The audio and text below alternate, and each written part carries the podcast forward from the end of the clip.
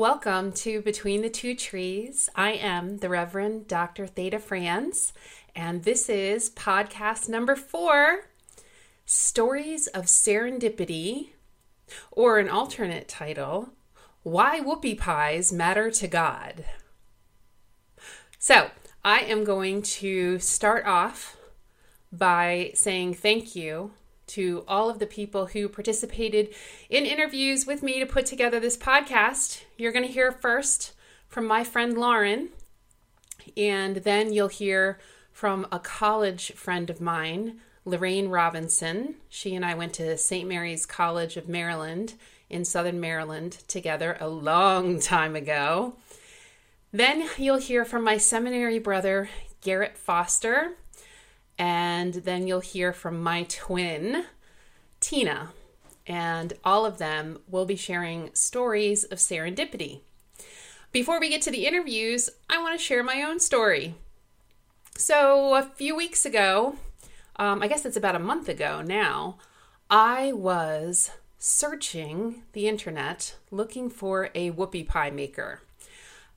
For anybody who doesn't know what a whoopie pie is, whoopie pies are, they're made of cake. It looks like a big Oreo cookie, but it's made out of cake. So there's cake on the bottom and cake on the top, and it's filled with this fluffy marshmallow buttercream that is just delightful. If you've never had a whoopie pie, I suggest you add it to your bucket list because they are so delicious. I am a huge fan of whoopie pies, so much so that my husband buys them at a local farmer's market just about every week. And I was thinking how silly it was that we were buying them when I could probably make them. I would just need a whoopie pie maker. Hence my search for a whoopie pie maker. And they look kind of like a waffle iron, but they have spaces, hollows, for you to make the two parts of the whoopie pie. And I was looking for one online. I found one. It wasn't super expensive, but I just didn't feel like ordering it. I'm like, oh, I'll get it another time. And I set it aside, didn't think of it again. The following weekend, I had to pick up our son from his group home. Our son Tad has autism and schizophrenia, and he lives at a group home about an hour away. He comes home to visit every other weekend. And I went to pick him up, and on the way back from picking him up, I just got this gentle nudge, I call it the divine nudge, to stop by a secondhand store that was on the way home from where I had picked him up. So we stopped in, and I was looking around, and the second room I went into, there was a brand new, still in the box, whoopie pie maker, right there. And I was able to get a new whoopie pie maker at a bargain basement price, which I was very excited about. And beyond that, there were some things happening around that time, some things at work happening and some other things happening around me that I was a little bit worried about. And that whoopie pie maker, for me, that was the divine saying, hey, I've got it. You don't need to worry. And let me help you make the connection. You know, what does a whoopie pie maker have to do with the rest of your life, Theta? Here's how I think.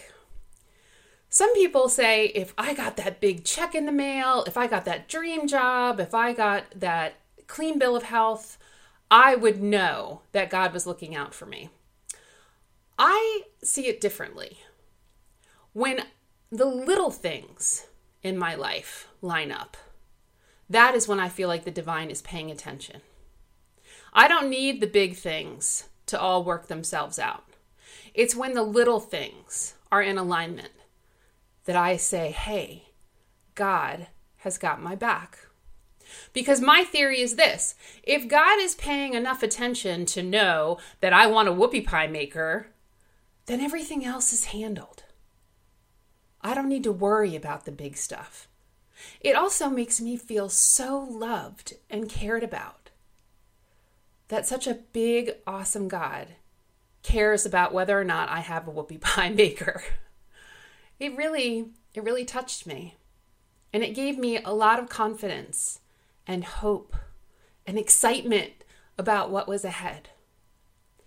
I'm going to go ahead and play the interviews that I did. And with each story, you're going to hear the ways each of the people that I talked to had something marvelous, unexpected, and in my mind, divinely ordained work out for them. I hope you enjoy the stories. And as always, thanks for listening. This is my dear friend Lauren, who is sharing her story of serendipity, and it resulted in her being able to establish a circle of friends that has lasted decades. Listen up. Okay, so when I was growing up, the local mall was the place to be. And outside of the mall, there was a courtyard, and the kids hung around the pizza place, the movie theater, and the arcade. That was all like in the courtyard, the entrances to those. So we would go there and scope out boys, and I'm talking I was like 12 or 13 years old. And this was back in the day of payphones. So one day, my girlfriends and I did what a lot of people do, and we called that payphone. So we called the payphone, and a guy answered, and his name is Rick. And we talked to Rick, like we got exchanged phone numbers, and this was between my girlfriend and I. And we talked for a long time, and it turned out that his parents had a place down at the Wildwood Beach. So every Friday, he would go with his family down to the beach. So he told us when they were going to be leaving, and my girlfriend and I went and stood by the gas station that they would have to pass as they drove by on the way to the shore. So he drove by and we waved and we kept talking, and eventually we met Rick. Now we were, as I said, we were young, and we got to know him and two of his friends. And the serendipitous point is that this man, Rick and his friends, Rick has been in my life and my friends' lives since that day. He is a core part. He, his wife, and three other couples are a core part of the beauty of what's in my life. Well, knowing him led us to knowing another guy named Bob. And as it turns out, this group of people, there are eight of us now, four couples, and we have been in contact since I was 13 years old. We are extremely supportive of each other. Through knowing him, we met a man that he worked with. Now, that man that he worked with later became the husband of one of my closest girlfriends. We are a group of friends that have something that we consider to be very rare. So we have known each other since high school. We have gone through graduations. We have been to each other's weddings, been in each other's weddings, been together through the birth of our children. Our children are now friends. When we get together, and we live in different areas now, we still get together 4 times a year. I talk with these girls every day, almost on every day. They are a group of friends that we started going to the Poconos. The one Rick's introduced us to someone, his name, to Bob Opelkowski, not my husband, but another Bob, and his family owned a house in the Poconos, and we have all been going to that house in the Poconos together since before we were married.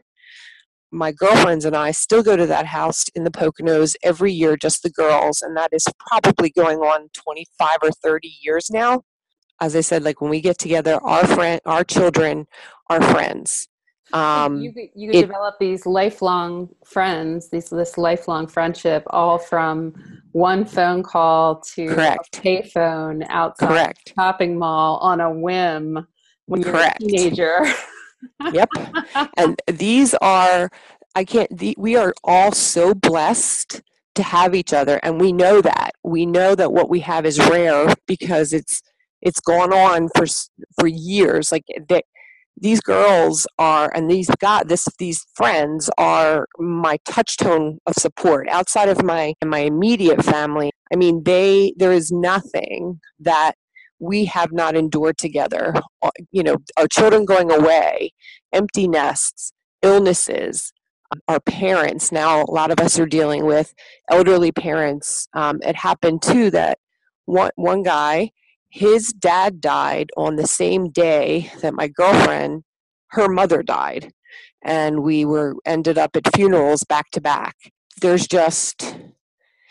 We feel so blessed, and we think that it's very rare because of the longevity of it, not to mention the way it happened. So when you think about that, when you think about the way that happened and the tremendous source of support that these people have been to you through this event that seemed random, does it speak to you about a power greater than you? And if it does, what does it tell you about that? I don't know if I ever thought of it as a power greater than me, because it started, I mean, we frequently talk about the randomness of it and how our lives would be different had that not happened. God's intervening to make that happen is not something, honestly, I have ever pinpointed as the cause. However, if I contemplate, then yes, that event has become very enriching. Well, you know, it doesn't have to necessarily be God's intervention. It could be, you know, that your own inner wisdom, your own inner knowing gave you this nudge, gave you this creative idea to make that phone call that led you in that direction. It wasn't necessarily, I don't think it necessarily has to be the idea that God put people into places and circumstances like chess pieces on a board. Right. Could be God as in the manifestation of your own inner creativity that led you to make that phone call just as a joke, and there you are. Yes. Yes. It's always been a beautiful thing. We always regard it as a beautiful thing. We always regard it, all of us, as a gift. If it's a gift, then it had to come from somewhere. Correct. That's true. Yeah. It had to be given to us, to me. Yeah. Then it wasn't random. It didn't just fall out of the sky. It sounds like there's an awareness there of having received from something. Yes. From the universe, from great goodness, from good orderly direction, whatever you call it, that came about. And that awareness, being able to look back and see how that happened, has that given you comfort or confidence or any other good things throughout your life? Honestly, that awareness, not really, Theta, other than knowing that that was a gift, but I haven't taken that knowledge, knowing that quote-unquote random acts, random occurrences can occur in other areas, given that something so beautiful and profound happened randomly. Well, it sounds like you have some ambivalence as to whether or not it happened randomly or whether it was given to you, because sometimes you call it a gift, sometimes you call it random. So it sounds like you're not really sure which it is, and that's okay. Yeah. We would say that we were given a gift. Collectively, you might come to that conclusion, and individually, it's a matter of figuring out if that's what you believe. And if you do believe that, then what are the potential ramifications? You know, how do those ripples extend out from that event? If they do at all, maybe it was just a fluke. Maybe it was just a one-time thing. And it's possible that that's the case. We don't always know. Yeah, we don't have to know. Yeah, there's a lot of not knowing. And that's It certainly is a wonderful happening in your life, and it sounds like you received tremendous benefit from it. And I really appreciate your willingness to share that story and to be a part of this podcast. Thanks so much. This next interview is my friend Lorraine. As I mentioned, she and I were friends in college, and we're still friends now. We were able to reconnect on Facebook, and it was just a delight getting to talk to her and to hear about her story. You'll hear about how when she was grieving and when she was struggling, the divine sent her a sign that she was loved and cared about. So listen up. So I'm very fortunate to have a guest with me today who's willing to share her story of serendipity, or a time when God showed up for her in an interesting way, or the divine, or the universe, or whatever you want to call it. Her name is Lorraine Robinson, and I will let her tell you what it is that she does. Lorraine, what do you do? Well, I am a theater director, and currently I work as senior director of programs for an after-school community art center with youth that are primarily from households with low income. So we give them arts opportunities, theater classes, as well as a variety of other arts classes, visual art, digital art, dance, music, private instrument lessons, creative writing, you name it. Oh, that sounds like wonderful and amazing work. And I am so grateful that you are willing to come on the podcast and share your story. So I'm going to let you just tell your story of serendipity. So go ahead. I have a rabbit story. Okay. This was after my father had passed away. So it was like within the next year.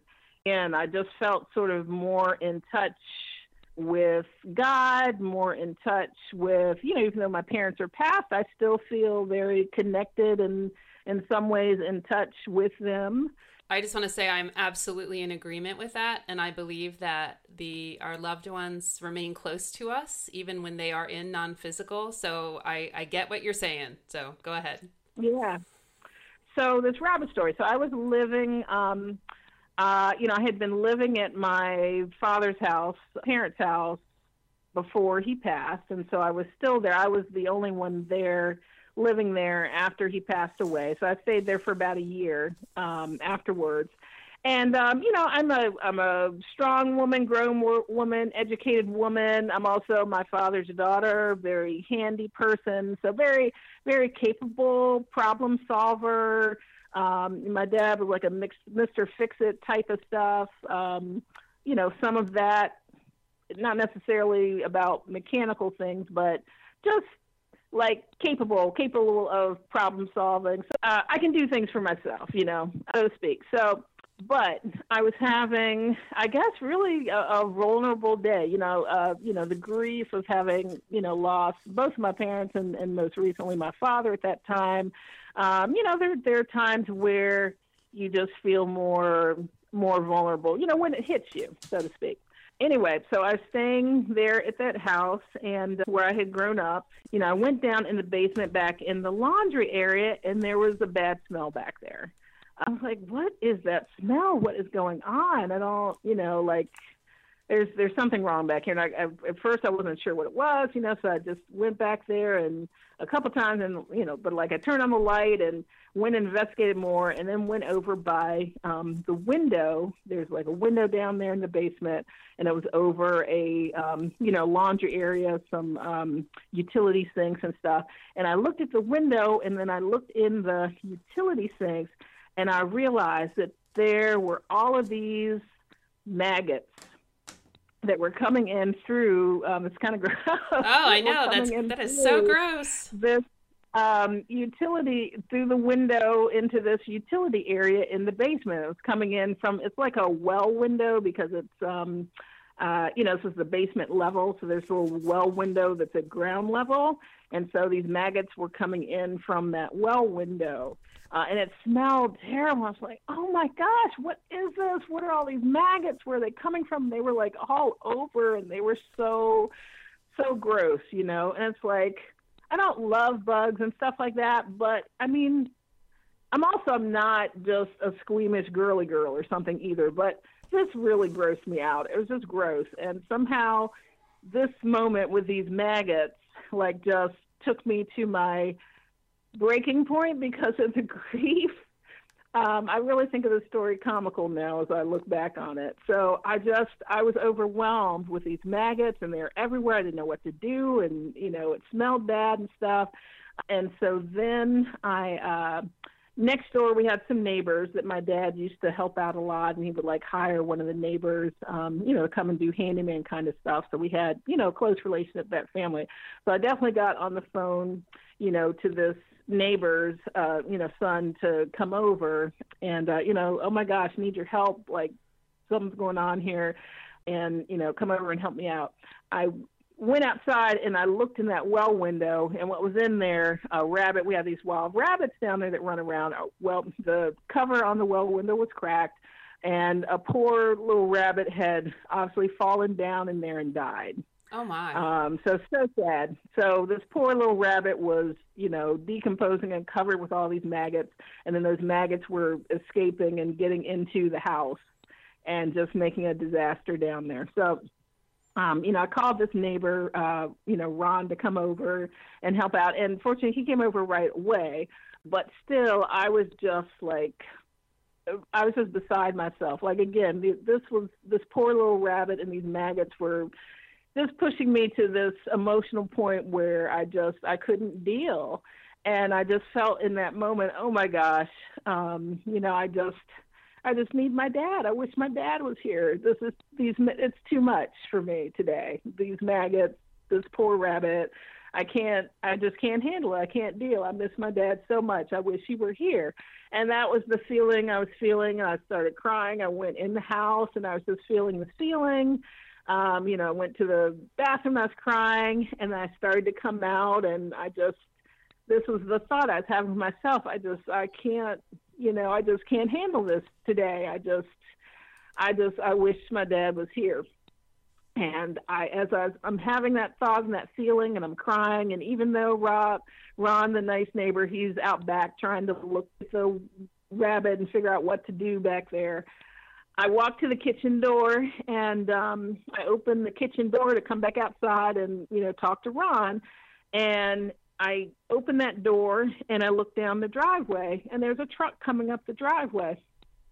The exact moment that I stood and opened the door and looked out, and the person that was in that truck was my uncle, dad's brother. Oh, wow. Who does not live in this state. He lives in Richmond, Virginia, and I walked out there to him, and, you know, he parked, and, you know, he had a history as, you know, we were growing up that he would, you know, he'd pop up, you know, from Virginia from time to time, like, you know, maybe for Thanksgiving or Christmas or something, and it would be without warning. You know, this was completely unexpected, and truthfully, I probably hadn't seen him in over a year. So for him to be unexpectedly driving up my driveway at the exact second when I felt like I needed my dad the most, on cue, I have no explanation for it at all. And here's the kicker. So I'm speechless. And again, like, I'm crying emotionally. I can't talk. I'm just so joyful to see him there. I walk out to his car, and he says to me, "How did you know I was coming?" I'm like, "What?" And he says, "Well, how did you know I was coming? You know, I didn't tell anyone I was coming. How'd you know?" I came to the door and opened it and looked out at the driveway so on cue. It was jarring to him. Yeah. He wanted to know, how did I know that he was coming? That's great. That's great. And I don't think I even explained what was going on to him. I could barely explain about the rabbit, but I was just like, I need your help. So I marched him over to where Ron, the neighbor guy, was, explained the rabbit situation to him. And he did everything that my dad might have done. So he came over and he stood there and he looked. Because that's what you're supposed to do. You're supposed to, you know, look. It's like that guy thing, you know, that car thing. You know, who knows what they're doing when they're doing that. But it's, you know, my dad would always say, first you got to look, right? You know, so he came over there and he stood and next to Ron, and, you know, I stood by him. And so three of us were looking. We're looking at this rabbit down there. And, you know, and then he starts giving Ron advice, you know, just like my dad probably would have, certainly would have, and told him, oh, Ron, well, you know, all you need to do is this, you know, you just need to take that and get that rabbit out of there, and the, you know, and take that and you can just bury that right down the hill, right under one of those trees. Ron, who lives next door, also, you know, like he doesn't have a car or anything like that. He doesn't really work, you know, a little bit down on your luck kind of thing. So he also offered, like, yeah, and if you, you know, and then you need to get some lime or something put down there so smell goes away or whatever. If you need me to take you to the, you know, to the store and we can pick up something and I'll pay for it even and, you know, bring you back and you can, you know, whatever. So, you know, whatever we need to do. So basically he just came in and he filled in for my dad on cue. Wow. That's a wonderful story. That is my story. I have no other, it brings me joy to think about it because I have no explanation for it. Well, what does it say to you about the God of your understanding? It says to me that God is with me and that God is also with my parents and that my parents exist and they are with God and they are not far and that God is with me and that we are all family. That sounds like it's very reassuring and comforting to you. It's very much so. Very much so. And it's incredibly meaningful again as we won't say older, but as we have continuing experiences and different just vantage points to reflect on life. Yeah, as we gain life experience, as I like to say. You know, as you were telling the story, I was sitting here tearing up. It's beautiful. That's a beautiful story of love and care and devotion. And I could hear the emotion in your voice as you thought about your dad and as you considered the way that you were provided for. And what a heartfelt and beautiful story. Thank you very much for sharing that with me. I so appreciate it. Of course. This next story is my seminary brother, Garrett. He is an amazing individual. I'm going to put a link to his community in the show notes. He runs an online Facebook community called Community in Spirit. For anybody who's looking for a group of people to connect with online who care about spiritual things, you really want to check out Garrett's group. Every once in a while, he has a live worship service that's done over the web, and the Facebook community is very active, and it's a wonderful community. So here's Garrett's story. Okay, so now we have a story from my dear seminary brother and friend, Garrett. And Garrett is going to be sharing with us a story about how the divine showed up for him. So fire away. All right. Thank you, Theta. So, you know, the divine and God, whatever, you know, I mean, sometimes I call it God, sometimes I call it spirit, but has showed up for me in so many ways. And the first one that comes to mind is when it was around the time when I had gotten my second cancer diagnosis, and I was going through other stuff at the time and really was not in a good place, very scared, very, you know, just uncertain about a lot of things and had no faith. And I remember at that time I was seeing a therapist, and I said to the therapist right around that time, I don't have faith. I don't know what to believe in, you know? And cancer became my greatest gift and teacher. And in so many ways, and one of the first ways I remember, it was right around, I might have been just before I was diagnosed, it might have been right after or even the same week, but I picked up a Natural Awakenings magazine.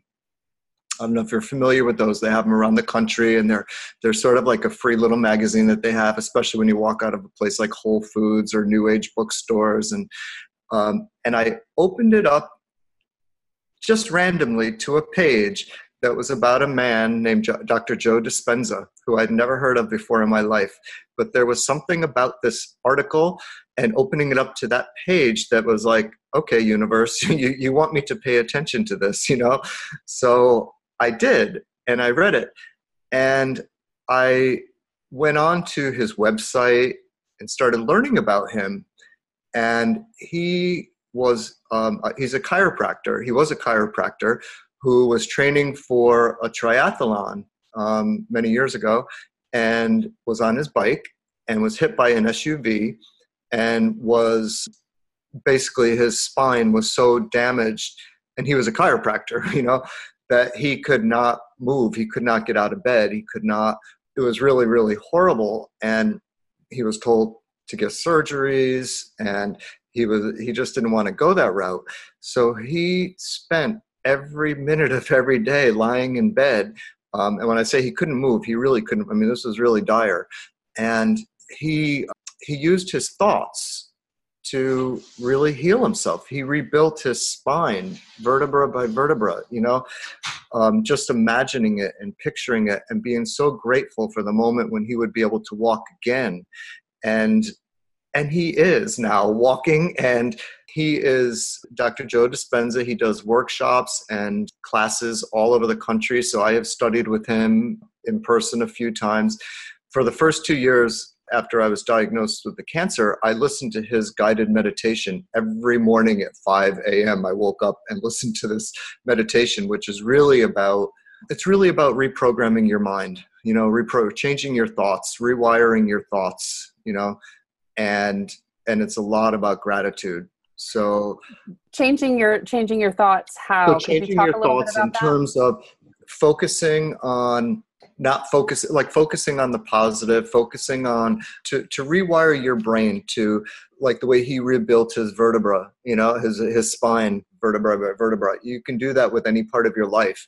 You know, you can focus on rewiring your brain so that you think differently, you react differently, and gratitude's a big part of it. So I noticed the more grateful I was, even before something happened, even before I found out, like, okay, now you're cancer-free, I was so grateful that I was cancer-free. It was so transformative. You know, he combines science with mysticism, and science with spirituality. My favorite. Yeah, I right? love that. I love that.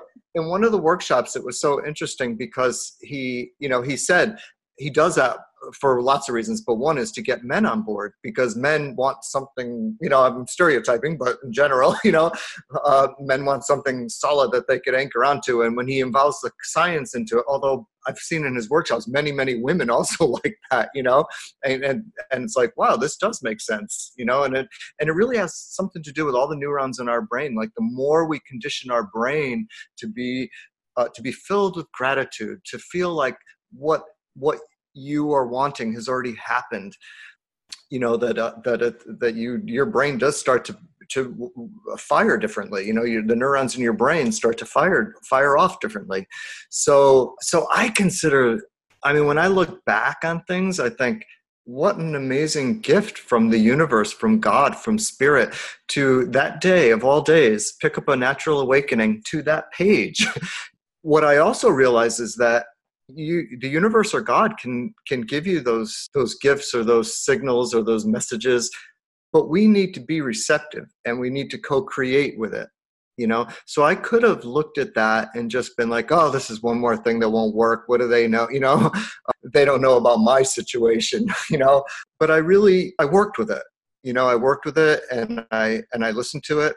And it did really, that was really honestly one of the things that I think was one of the first turning points in me finding finding myself, joining going to seminary. I never thought in my life I would be in seminary. I never thought in my life I would be a prayer chaplain. I never thought in my life I would have prayer partners that I pray with every day, and all of these things happened. And it was through experiences like that. And that was not the only one. There were other ones, I never had prayed with somebody before. And when I was diagnosed, I was really scared, I was like freaked out, and I was going to Unity Church at the time, and I called our minister, and I called the church and said, I'd like to set up a meeting with the minister for, like, they called it spiritual counseling. At the time, I had no idea what that was, but it sounded like something I maybe could use, And again, it's sort of like, where did that nudge come from? Something I'd never done in my life. And I met with her, and quite honestly, I don't even remember much of it, except the moment when she looked in my eyes and just said, "You are going to be fine." And I felt like at that moment, that was the divine speaking through her to me. And that, yes, no matter what happened, no matter what the diagnosis was, no matter if the cancer comes back, no matter that, I will be fine. And there are those moments, and I'm sure that our listeners will be able to relate to this too, that there are moments when someone is speaking to you like that in an it's emotionally charged, and there's this connection to deep inside of you. Yeah. You know what they're saying is true to your core. Yeah. Yeah. And yeah, that it is something like powerful. And it is something then bigger than either one of you that's speaking to you in that moment, You get it. It's like, it sounds like truth with a capital T. Truth with a capital T. There's authority. There's authority in that.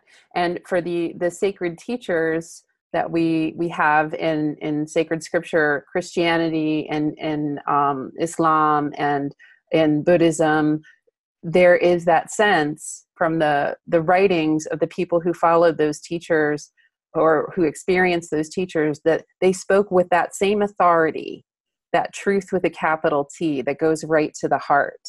And that is how people experience the divine through them as well. So that's not an uncommon thing that you're talking about. And it sounds like it was really powerful too. It was really powerful. And I really felt like this minister was really a clear and open channel for me to hear what I needed to hear, including she was the one that really talked to me first about One Spirit, because I was thinking about going to Unity Seminary. And she had, even though she's Unity, she had said, have you thought about this One Spirit? They're doing amazing things, And those are the things that if we listen to, right, the God gifts, the little messages that we have to be receptive to hearing, and then taking our part to do it or to follow it or to listen.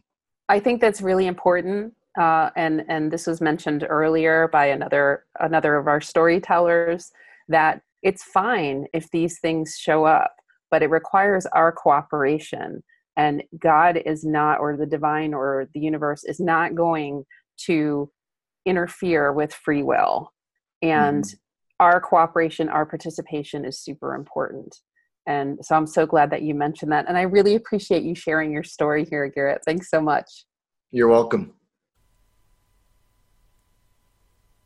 Next up, we get to hear from my twin sister about a story of serendipity that is still influencing her life 26 years later. Here you go. Okay, so my next person that I'm interviewing for this podcast is my twin sister, Tina, and she has a really cool story of the divine showing up in a special and surprising way. And I'm going to let her share that with you. So go ahead. Oh, well, I'm really happy to be here. I was a Spanish major at St. Mary's College. And the college had this program where you could go to Costa Rica for 6 weeks and learn about the culture and go to the beach and all that cool stuff. And since I was studying Spanish, I was really heavy into Latin American history and literature and culture and all that, those cool things. And I wanted to go my sophomore year, between sophomore and junior year. But my folks were like, you know, we don't really have the money right now. If you can just hold off for one more year, we can swing it. So, you know, I really wanted to go then, but I had to wait because we didn't have the money. So, but that next year came around, okay, between my junior and senior year, and we flew to Costa Rica. And I didn't really know much about Costa Rica. I mean, this is crazy, but I didn't even know where it was. I remember sitting on the plane, looking at the guidebook to find out where it was we were going. Oh my God, it was so funny. We get there, my host family picks me up. It's really, really late. I'm really, really tired. Fast forward to the third day, I'm supposed to go to the university to meet with my tribe. And I'm waiting. And I'm waiting, and I'm waiting. And my house brother was supposed to pick me up and drive me to the university. And darn it, if he never showed up. So I said, well, I'm going to be late for class. I need to get moving. So I got on the bus. And as I was getting on the bus, the bus was practically empty. Because it was mid-morning. Everybody had already gone to work and that. I saw this guy, like probably 4 rows from the back. And he smiled at me. And I smiled back thinking, ew. And sat down. And I looked back and he was still looking at me. And I kind of smiled. It just, I couldn't help it. I just kind of smiled. And a couple stops later, I looked back. Psycho's still looking at me. Well, it wasn't really psycho. But I waited, and because the university was quite a ways away. And next thing I know, he sits next to me. And he asks me if I spoke Spanish. Okay, now you have to understand, I'd been there for 3 days. I did speak very good Spanish, and I was up to my eyebrows. I'd had it with people asking me, oh, do you speak Spanish? And then when I spoke, oh, how cute, you speak really well. It was on my last nerve. So he sits down and says, oh, do you speak Spanish? And I looked at him and said what amounted to, no, I don't speak a word. Can't you tell? And so, yeah, me, my sarcastic self. And he stayed. He still sat there. He didn't get up and go away. So we started talking. And I asked for his number because the phone at my host family's house was kind of coming and going. Now, children, let's remember, this is before the age of WhatsApp and cell phones. And, you know, we're talking about Costa Rica in the 1990s. This was 1991. And they didn't have email yet. So they didn't know what internet was yet. So you know, this is... It was back in the olden days when you had a little book with all the phone numbers in it, or you actually memorized people's phone numbers. Oh my God. I got his phone number and I waited a couple of days to call him because I didn't want to seem desperate. And I figured 2 days was good. So I waited and we went out. I called him up and he said, well, let's go to a movie. And I'm thinking we're going to go see some, you know, really romantic, Gone with the Wind, something beautiful. He took me to see Silence of the Lambs. Very romantic movie, yes. Yes, just stars in my eyes. And I'm thinking to myself, I am dead. He's going to drag me off into some alley and kill me. That's pretty much what's going to happen. Well, fortunately for me, it did not. We went afterwards to a nearby bar, and we're drinking beer and talking and all this stuff, and there was something about him, but he also got on my last nerve. He just was a medical student talking about, you know, this and that with doctors, and just he was just really kind of full of himself, which is very ironic because once I got to know him really well, he's one of the most humble people I've ever met in my life. One of the most centered, grounded human beings that I've ever met. But anyway, it just, there was something, but he was getting on my nerves. So I said, okay, well, let's go home. And we took the bus back because he didn't have a car. And he walked me home and he kissed me goodnight. And that's when the lights went either off because I was so shocked, or on because it was so awesome. I'm not sure which. And I knew right then that there was something there. And we pretty much were at each other's side for the next 6 weeks. By week, I want to say week 3, I remember specifically coming home from a date and sitting on my bed and crying hysterically because I knew what was coming. I knew I had been given a vision of the plan, and it was that I would marry him and stay in Costa Rica. And I didn't want to do that. I wanted to go home and have him come with me, but that wasn't what the plan was. And I was terrified. I couldn't say no because I loved him so deeply. And I know that you're probably saying, oh, well, it was only 3 weeks. You have no idea. I cannot explain the depth of what I felt for him. It was not puppy love. It was the assurance that I had met the person I was to spend this life with.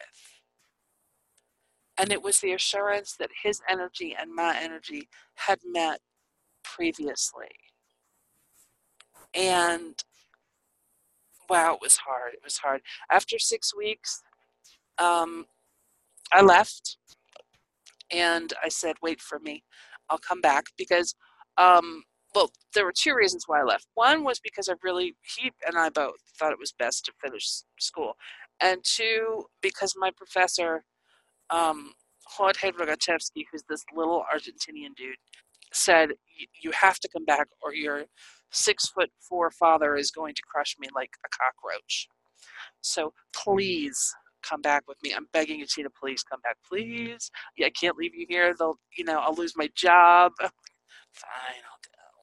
So it was hard. We spent 6 weeks apart, 6 weeks together, and then 6 months apart, just writing letters and talking once a month because it was so expensive to talk. And I still have all the love letters. I still have all the tapes we made, the mixtapes we made for each other in those days. And I've never seen it as coincidence. I've always seen it as something more. And we have been married 26 and a half years. And still, we've managed not to kill each other. So I suppose we're doing good. That is an awesome story. And what I want to share with everyone is the part of the story that I hope I haven't made this up. I think this is what happened, is that her husband, Randall, was supposed to be taken to medical school by his dad. Oh yeah, I forgot that. Yeah, his dad was supposed to take him to medical school. So Tina's sitting on one side of town waiting for her family, host family's brother to take her to class, and he forgets her. And on the other side of town, Randall's father was supposed to take him to class, but he forgot about him too. So that is how they both ended up on this bus. And what you need to know about Costa Rica back then is there was literally another bus coming about every 3 minutes, because back then bus was the main system of transportation. Now more people have cars, and there are still a lot of buses, but not as frequent as they were in the early 90s. So the likelihood that the two of them would end up on the same bus is really, really slim. The odds are a little bit better than you winning the lottery. So neither of them was supposed to be on this bus. They're both on this bus. They meet, they fall in love. They have been married now for over 26 years, and they have a son, and things are working out beautifully. So just another story of the way the divine can show up. Thanks so much, Tina. Love you guys. Thank you.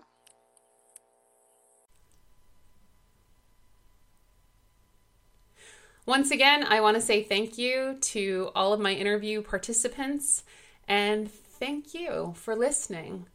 I look forward to dialoguing with anybody who's interested. Just send me an email, drthetafranz@gmail.com, and I look forward to hearing from you. Thanks.